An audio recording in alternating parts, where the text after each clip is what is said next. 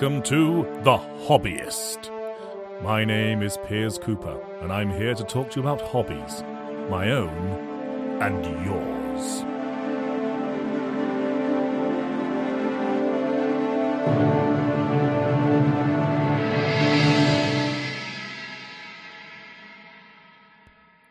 Hello and welcome. I am Piers, once again in your ears to bring you the latest episode of The Hobbyist, the podcast about hobbies and interests.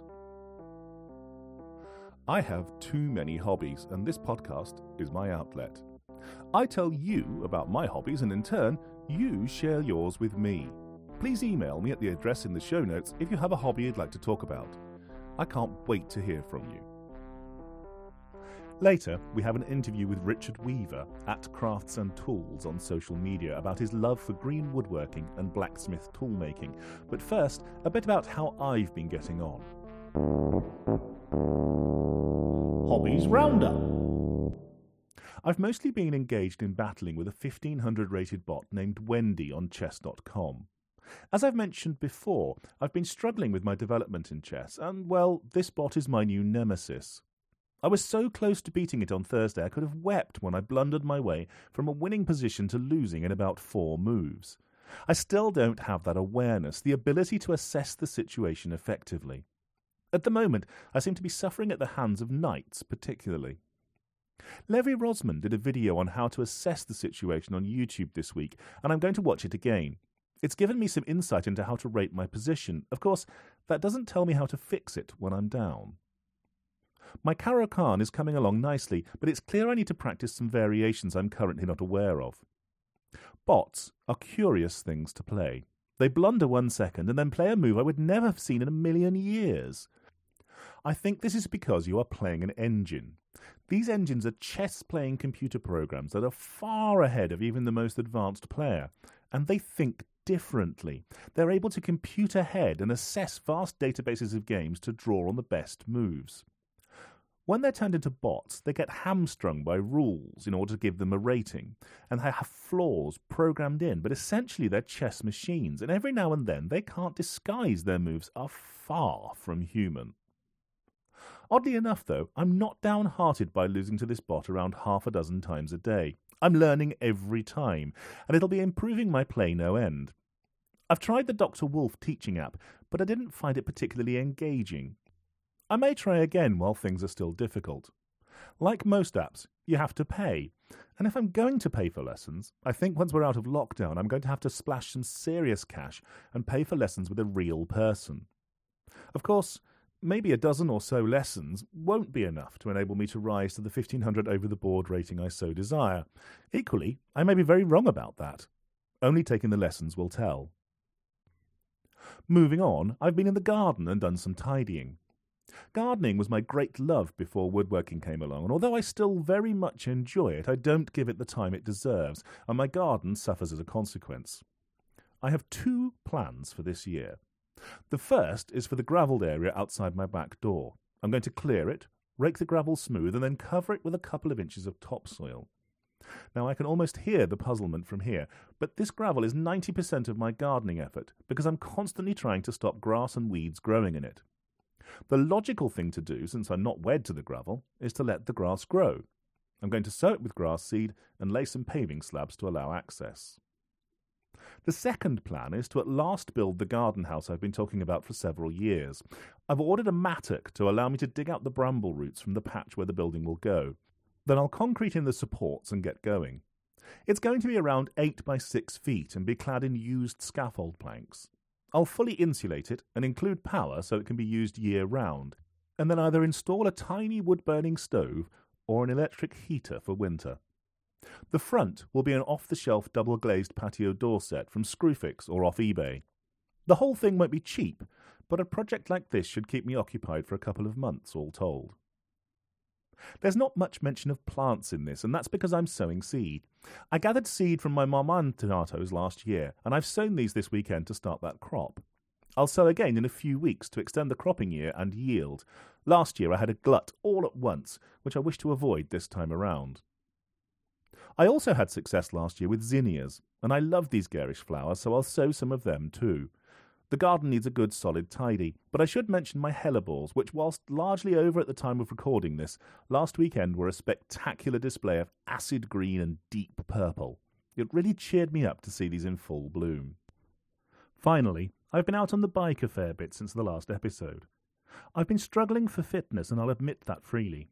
Some excess corona weight has made things tougher, and enforced rest in January due to a calf injury has spelled ruin for my pace and endurance. But I'm finally starting to pick a little of that back up, averaging 17 miles an hour on an 8 plus mile ride today. That's nowhere near the distances I used to do routinely last summer, nor near the pace, but it is a good feeling to finally do something that averaged well over 16 miles per hour and then not feel like I'd been beaten with a cricket bat. Right, on to this week's interview. The 10 Things. Okay, so uh, today's interview for the 10 Things is with Richard. Uh, welcome, Richard. Hi, how do you do? Very well, thank you. And you? Not bad. Good. could be better, could be worse. No, it's okay, actually. It's, it's been all right. Good, good. Okay, so you're here for the 10 things today, Mhm. um, and we might as well start with those. 10. What is your hobby? So, I'm a green woodworker and a blacksmith tool maker. Those are two things that, to my mind, are. I, I can see there how they're well associated. Well, that's quite good, actually, Quite. because they are. And certainly my journey into it has all been about association between those two topics. And the more you get into this particular type of craft and hobby, you know, the, the links between tool making and green woodworking, um, they certainly get closer. 9. When did you start doing this? So this one's a bit more involved. So I Hmm. trained as a field ecologist um, way back in the day.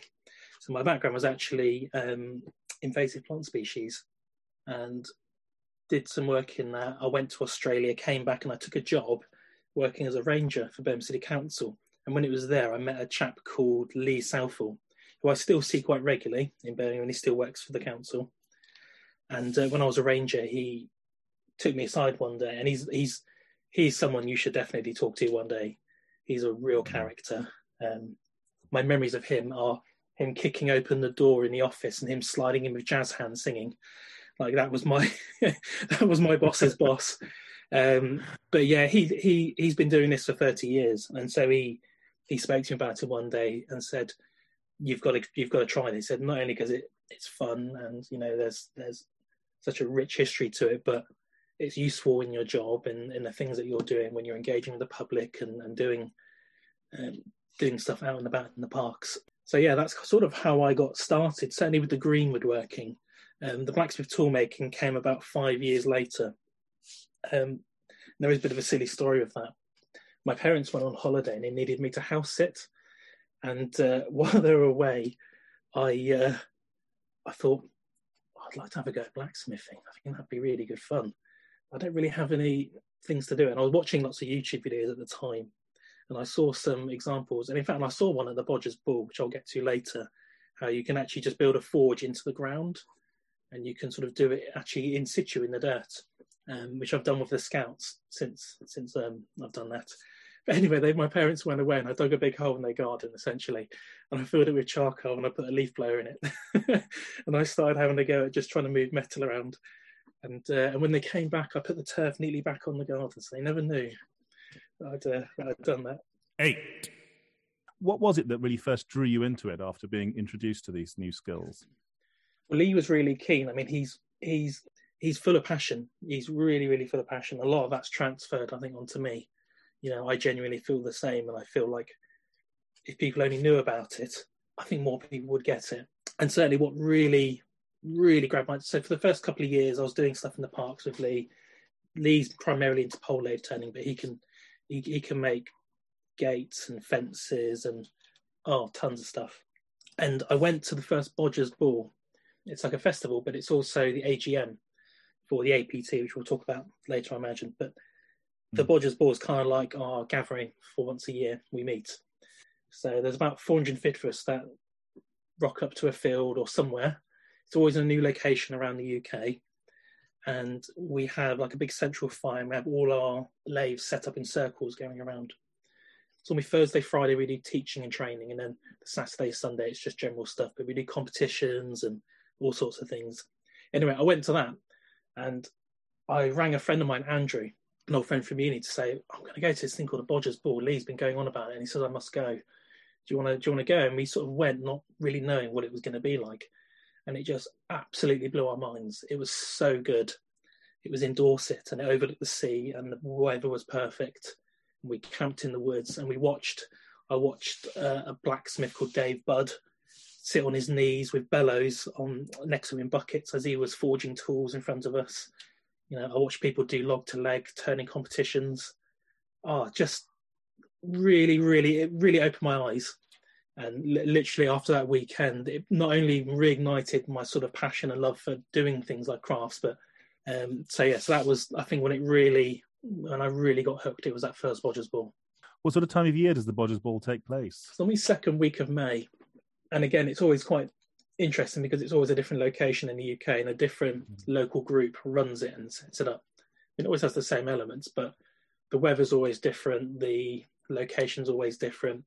So it's always like a new experience each time you go. Seven. Getting back to your hobbies, then, what do you most enjoy about them? I think certainly going back to where I first saw that craft table and, and saw the competition entry table, and I saw a beautifully turned goblet, which was done on a pole lathe, and then I saw a bowl that was made on a pole lathe and these spoons that are smooth and immaculate and you couldn't believe that they were hand carved and then i saw these chairs that are just phenomenal like the skill involved. And i think the the breadth and the diversity of what you can do in it i think is what really really gets me. Like during the last year of this pandemic i've taught myself how to turn wooden bowls and it's i can show you how to carve a spoon in a couple of hours but you would spend the rest of your life getting better and better and finding new ways of doing it. And i think that's the that's the real crux of it. Like and, and people are always thinking of new new ways of doing stuff like certainly for the tool front and you know people are thinking of different tool designs like Nic Westermann he does a hollow forged um, tooling which makes sharpening easier and it's painfully simple but mm. it's like why didn't anyone think of that? You know it's it's just full of things like that. And you can just spend so much time improving and looking at what others are doing and you know looking at how you approach and even the most basic of tasks and you know whether it's turning a bowl or spoon carving or forging out something. And there's just so much diversity in it. Six. So what do you least like about it then? Certainly when i started you know it is it can be quite intimidating. Certainly when you look at the quality and the skills of some people it is frightening. You know, a friend of mine, he sent me um, he sent me a picture of a spoon I made for him for his was it his wedding day, and it was like eight years ago, and I'd only just started getting into carving spoons, and it looked shocking. It was so bad, and I looked and thought, oh, I can't believe I thought that was good, you know. But at the time, I, I was really happy. I was like, oh, I can't have made that. That's really good. and then just re, re, uh, he only sent it to me about a month ago because he found it again and uh, I was like, oh god, that's not good at all. But yes, it is a bit intimidating when you start, particularly when you see the level of skill that people have. There's a lot to learn, you know, certainly not just in terms of how you do something, and that can seem quite intimidating, but also um, knowing how to do it and knowing what tools you need. I mean, you know, you get the people that want to rush in and buy the really most expensive stuff. Like when I first started, I bought a froe, and a froe looks like a letter L like a giant capital letter L, and the up part is a wooden handle, and the bottom part is a steel blade. And you literally just hit it with a mallet, and you can use that to split wood. And traditionally, they were actually used to create shingles, as well as split wood for uh, fence panels like chestnut fencing, because the idea is that you can mm. control the angle of the split using a froe, and depending on how you angle it and tap it along, you can control the the way the wood splits. You can use it to split wood generally, which is what we normally do, but they have other uses. Anyway, I bought a froe from a seller, and not knowing anything about froes, um, just bought one. And I didn't realise you get different kinds and you get different sizes, and the actual the actual way the handle attaches, it's flat, it's straight. And normally the metal on froes at the bottom is tapered, so when you put a handle through one end, it won't fall out the other. And I spent years hmm. struggling with this froe because it kept falling off the handle. And eventually, when I started doing metalwork, I put it in a forge and I actually flared it myself so it would never fall off again. And unless you know that's going to happen, you know, a lot of this you just learn. Um, so yeah, I'd certainly say the skill is probably the most intimidating thing of just seeing like the frightening quality of stuff that people can produce. Yeah. And in terms of the, I imagine it's much more technical, but in terms of going into the blacksmithing, uh, you mentioned that you can make a very simple forge with the, um, was it an air blower and, Yeah. and a hole in the ground? But if you were, if you, if you were keen to try it without uh, digging up the garden, what sort of kit would you need to start there? Would you suggest joining a club first or an association? By all means, if there was somewhere locally that showed you how to do it or had the had the the gear that you could use, I would have definitely chosen that.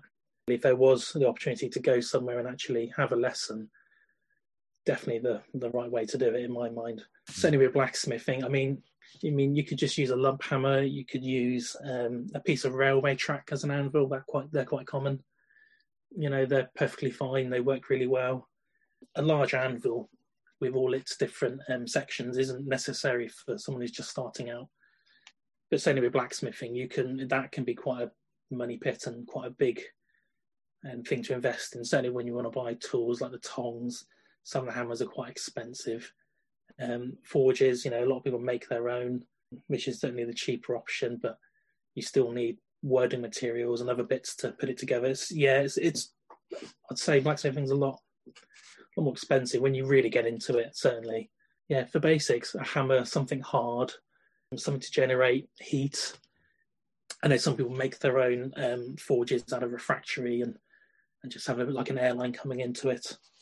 Um, yeah, you can actually do it fairly fairly simple, but it's not. I don't think it's as accessible as the green woodworking, where you can. I could sit in the woods with you. You could point to a tree. I can cut a branch off, and I can carve a spoon with a knife and an axe. With that, that's all I'd really need. Five. Describe to me then, in that case, a typical session. When you get into your workshop, what would you do? I've now got it sort of set out. I have all my stations set up to do different things. Um, because the biggest killer in anything like this is time. You know, the more time you spend doing something, the less profitable and the less viable it becomes. I try and stagger everything I do around around that. So because I make things in batches, a because it's consistently better because I can get my eye in when I'm making a certain type of tool. If I'm making twenty of them as opposed to one, and, and it's also you know more efficient. So what I'll do is I'll make things in batches and I stagger them, and I normally make stuff till the point where they're almost finished, and then I put them to the side and I start the next batch. Because getting them to the final stage is actually not as tricky. Um, sometimes when I'm doing stuff, I have to wait. So, for instance, I could get some metal stock, I could mark it out, I'd forge it out, then I have to put it in some uh, vermiculite to anneal. That can take an hour or so. So, in an hour's time, I have to be doing something else. So, I go to the other bits that I've left from the previous day and I do something there, and then I come back to the previous one. So, I kind of jump in between. It's very rare I'll stay on one thing all day. It's normally about five or six different things. Um, and depending on the weather, and if I've got some nice wood um, in mind, um, I'll sometimes go outside and turn a bowl or do a bit of spoon carving. And I often do that when I do when I quench stuff and it goes in the tempering oven. I normally have between one or two hours to kill, depending on the type of steel that's being tempered. It's either one hour, it's two hours. That has to sit in there and be um, tempered for. And normally at that point, I'm really hot. I've been forging and I quite like a break. So it's quite a nice sort of two hour rest. Um, so that's normally when I stop and have a drink. And sometimes I'll go outside and turn a bowl for an hour. Does the variety keep it interesting for you? Absolutely. Because um, if I made the same thing over and over and over, I would go crazy.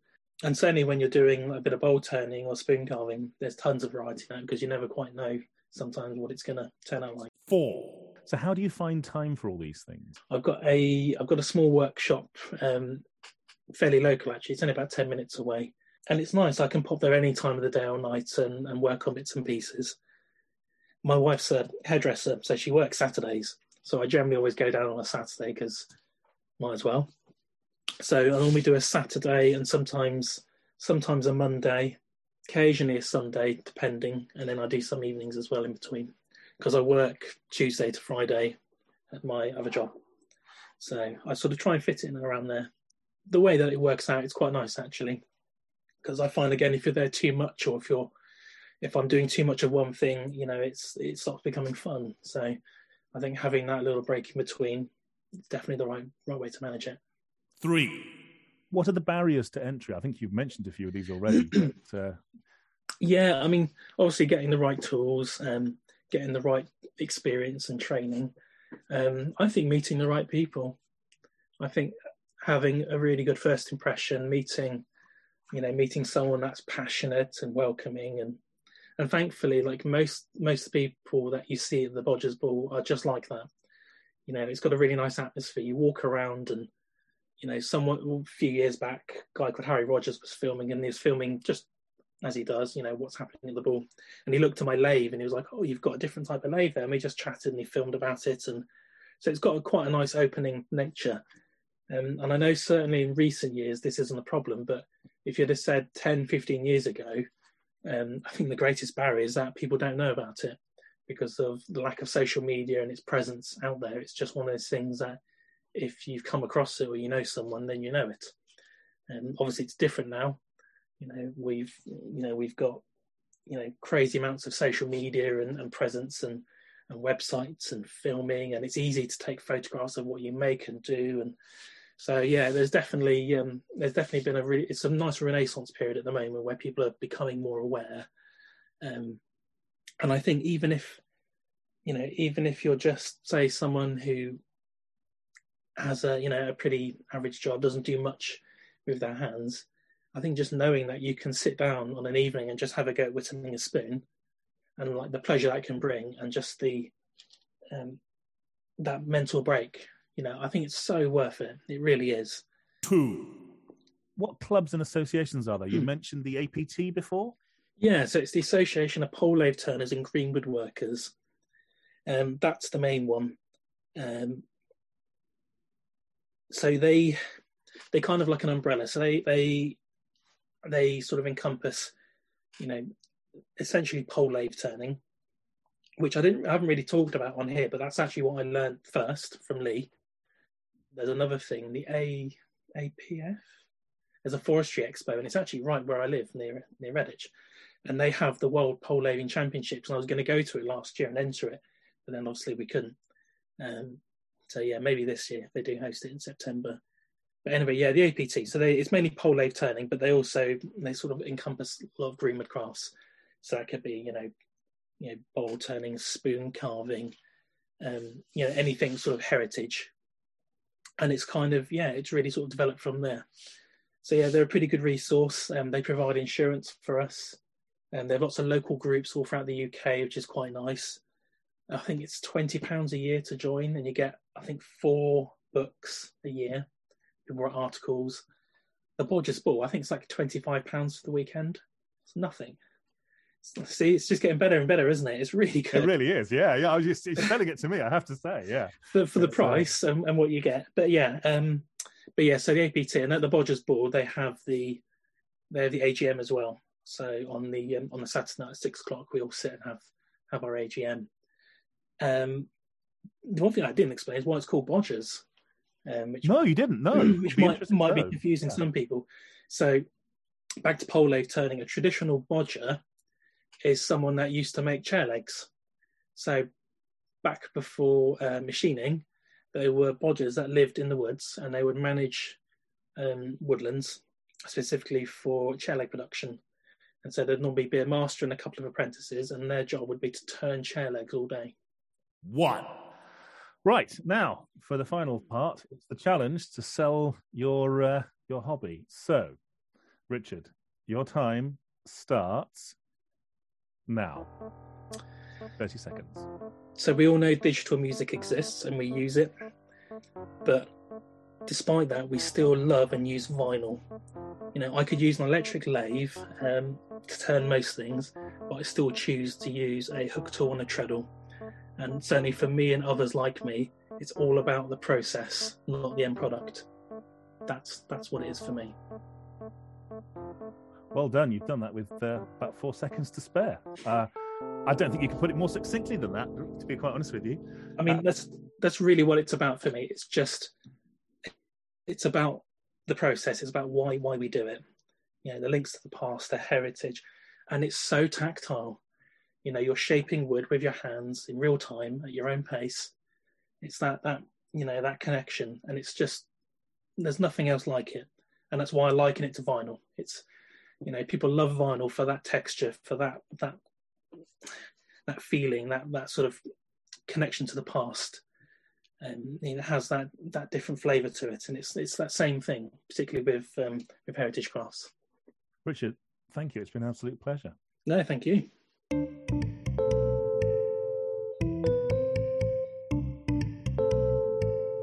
Conclusion. Is this hobby for me? Definitely. It combines woodworking with something I've long wanted to explore blacksmithing. I think I'll look for a weekend course in blacksmithing to get my safety and handling in place before I charge on with my own stuff. This ties in well with my woodworking hobby and is a nice extension. I've not been in the workshop for a few weeks, and one project I do have for this spring is to build a new workbench, which will support the move to buying some new tools. You can never have too many tools.